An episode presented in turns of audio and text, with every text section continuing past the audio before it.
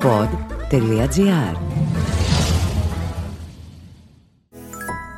Ήρθαν τα νέα και βελτιωμένα καύσιμα Selvi Power που καθαρίζουν 100% τα κρίσιμα μέρη του κινητήρα για να μεγιστοποιήσουν την απόδοσή του και παράλληλα δίνουν χίλιους επιπλέον πόντους στην All Smart κάρτα σου. Πώς; Μέσω του All Count στο All Smart App που ήρθε και μετράει.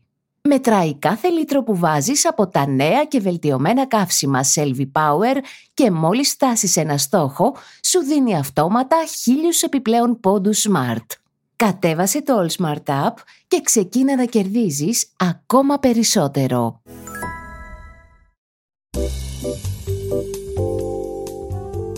Μπλα μπλα μπλα δημοκρατία, μπλα μπλα μπλα με εκλέξανε, τραγουδάει ο Σαββόπουλος.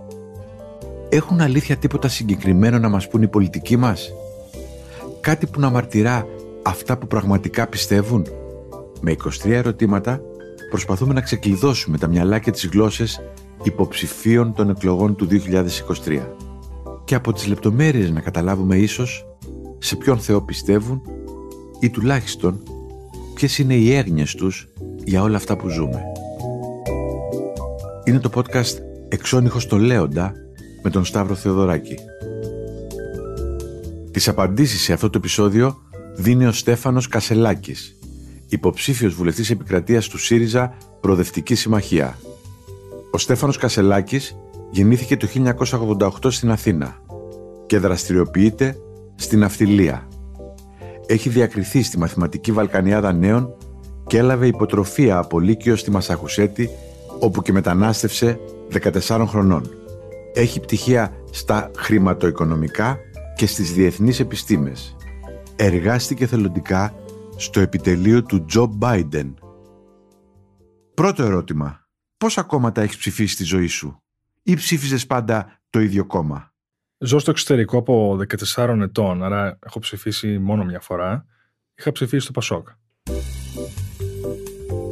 Δεύτερο ερώτημα. Ποιο είναι το καθοριστικό στοιχείο για την ψήφο σου; Το κόμμα ή ο αρχηγός του; Το 2009, που τότε ψήφισα, ψήφισα Πασόκ και θεωρούσα ότι υπήρχε πολύ μεγάλη σπατάλη την περίοδο 2004-2009. Μια περίοδο με ούριους ανέμους στην οικονομία που μας επέτρεπαν να προλάβουμε ό,τι τελικά ακολούθησε. Τρίτο ερώτημα. Ξέρεις κάποιον ή κάποια που θα ψήφιζε το κόμμα Κασιδιάρη; Τι του λες; Όχι. Αν ήξερα θα του έλεγα ότι ανήκει στη λάθος μεριά της ιστορίας. Ο φασισμός είναι πάντοτε πρόβλημα. Ποτέ η λύση του προβλήματος. Τέταρτο ερώτημα. Αν το κράτος είχε τη δυνατότητα να ενισχύσει οικονομικά μία μόνο ηλικιακή ομάδα, εσύ ποια θα επέλεγες; Τους νέους ή τους συνταξιούχους; Θα επέλεγα τους νέους, διότι η δική τους επαγγελματική απόδοση στο τέλος της ημέρας δημιουργεί υπεραξία που μπορεί άμεσα και αυτόματα να αυξήσει και τις συντάξεις μετά. Άρα αυτή είναι και η ουσία εξάλλου του δημογραφικού προβλήματος. Πέμπτο ερώτημα. Ο σταθμός μετρό στα εξάρχεια είναι απαραίτητος; Καρχάς γενικά η μεγαλύτερη διασυνδεσιμότητα είναι θετική για την κοινωνία. Τώρα, οι δαπάνες σε τέτοιου τύπου έργα έχουν θετικό πολλαπλασιαστή μακροπρόθεσμα, αλλά το θέμα είναι τα έργα να υλοποιούνται με όρους διαφάνειας, ώστε να μειώνει τη σπατάλη και να μεγιστοποιείται αυτός ο πολλαπλασιαστής. Έκτο ερώτημα. Πιστεύεις ότι η συμμετοχή των γυναικών στα κοινά πρέπει να επιβάλλεται με ποσόστοση; Δεν θα έπρεπε να υπάρχει ανάγκη ποσόστοσης. Αυτό είναι το θέμα. Άντρες και γυναίκες θα έπρεπε να συμμετέχουν εξίσου στα κοινά. Τώρα, το ότι υπάρχει ανάγκη ποσόστοσης αποδεικνύει ξεκάθαρα ότι είμαστε ακόμη μακριά από το σημείο που θα πρέπει να είμαστε.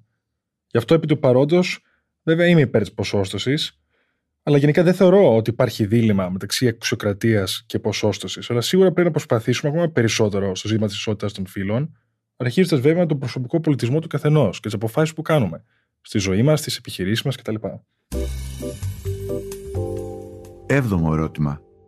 Τα τελευταία χρόνια αντιμετωπίζουμε συνεχώς αυξήσεις από τα ενίκια μέχρι το φαγητό. Πώς έχει αλλάξει η δική σου ζωή και σε ποιο μέτρο που θα μείωνε το κόστος ζωής θα έδινες εσύ προτεραιότητα; Και στην Αμερική το κόστος ζωής έχει αυξηθεί αρκετά. Εγώ προσωπικά είμαι στην ευνοϊκή θέση μετά από πολλά χρόνια σκληρής δουλειάς αλλά και επιχειρηματικών ρίσκων. να μην υποφέρω από αλλαγές στην καθημερινότητά μου, αλλά τις επιπτώσεις στον κόσμο τις βλέπω παντού. Και ειδικά στην Ελλάδα πρέπει να δοθεί προτεραιότητα στον ηλεκτρισμό. Στα αγγλικά, ξέρεις, έχω μια έκφραση που την χρησιμοποιούμε σχεδόν κομικά για τα πάγια έξοδα στις επιχειρήσεις και λέμε to keep the lights on. Στην Ελλάδα αυτή η έκφραση είναι και ολεκτική, δηλαδή η ανάγκη παρέμβαση του κράτους για να μπορεί ο κόσμο να πληρώσει τον ηλεκτρισμό του. Όγδοο ερώτημα.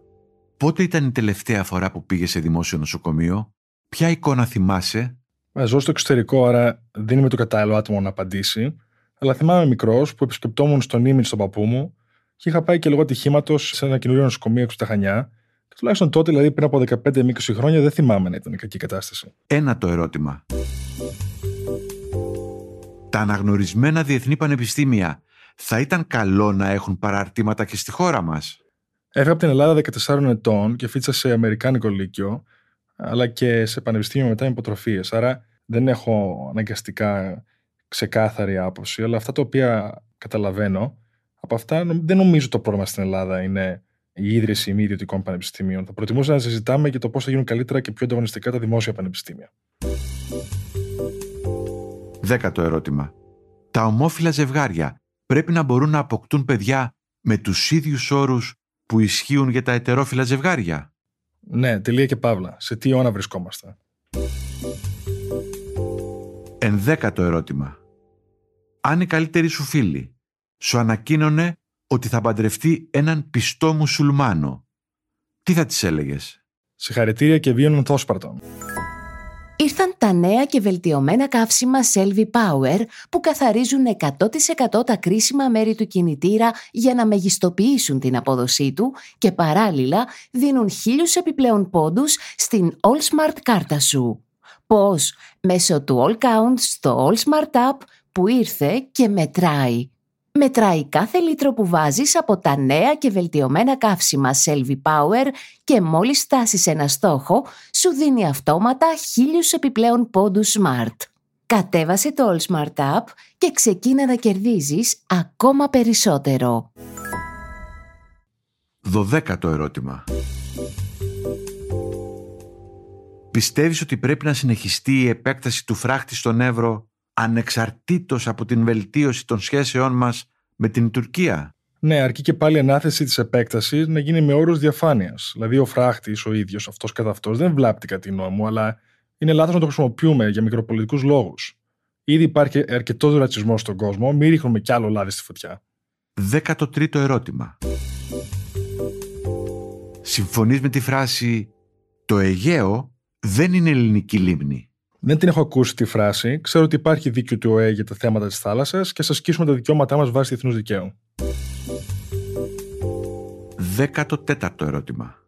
Έρευνα έδειξε ότι οι περισσότεροι Έλληνες πιστεύουν ότι μπορεί να μην είμαστε τέλειοι, όμως ο ελληνικός πολιτισμός είναι ανώτερος πολλών άλλων πολιτισμών.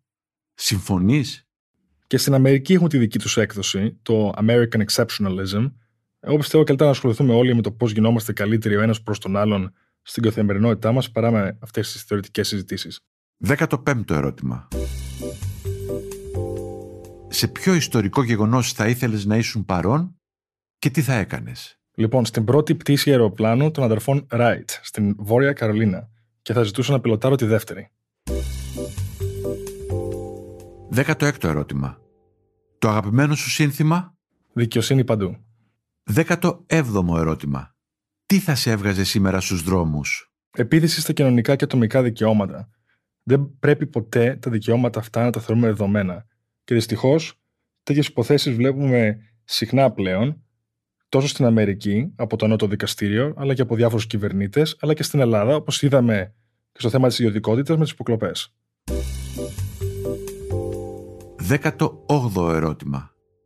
Τι κοιτάς το πρωί μόλις ανοίξεις το κινητό σου; Instagram, email και μηνύματα, ενημερωτικά site. Πρώτα email, μετά κοιτάω ενημέρωση, δηλαδή και το Twitter μέσα σε αυτό και τέλος Instagram. Facebook δεν έχω. 19ο ερώτημα. Τι σε ενοχλεί στα social media? Αυτό που με ενοχλεί είναι το κόστος ευκαιρίας στην παραγωγικότητα του νέου κόσμου. Δηλαδή, το πόσες ώρες ξοδεύουμε βλέποντας τις ζωές άλλων αντί να βελτιώνουμε τον εαυτό μας. Καλά, εννοείται βέβαια και η τοξικότητα στην αντιπαράθεση. 20 ερώτημα. Ποιο θεωρείς ότι είναι το μεγαλύτερο κατόρθωμά σου; Ειλικρινά δεν το σκέφτομαι. Ίσως, δεν ξέρω, ότι το κατάφερα να μεταναστεύσω Αμερική από μικρός, μόνος μου, να πάρω υποτροφίες και απλά, απλά να σταθώ στα πόδια μου χωρίς να εξαρτώμαι από κανέναν. 21ο ερώτημα.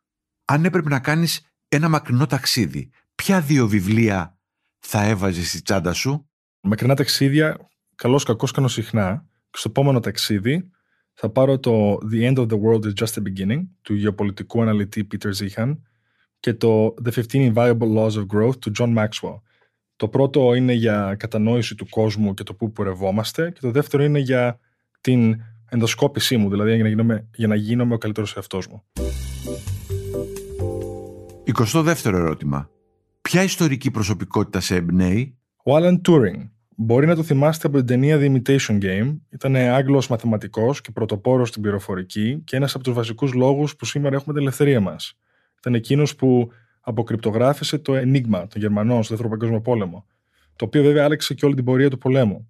Κι όμως πέθανε ο Άλαν στα 41 του, μάλλον από αυτοκτονία, λόγω της μεταχείρισης από το κράτος για τον σεξουαλικό προσανατολισμό του. Και ποιος ξέρει τι άλλο θα μπορούσε να έχει προσφέρει στην ανθρωπότητα εάν υπήρχαν τότε κοινωνικά δικαιώματα και συνέστηση.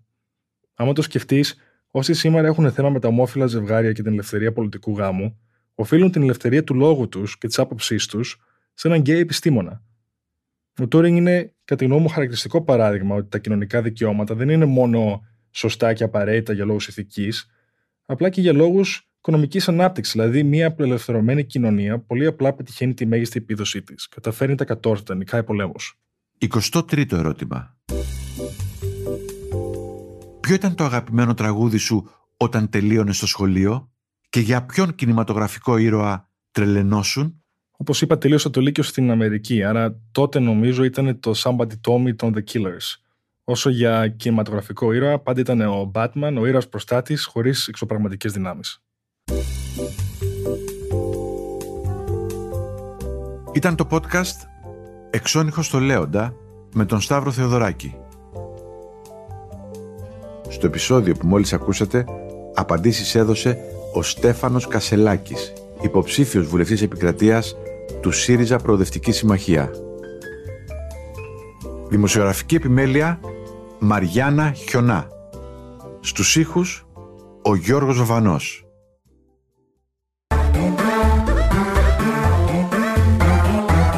Pod.gr. Το καλό να ακούγεται.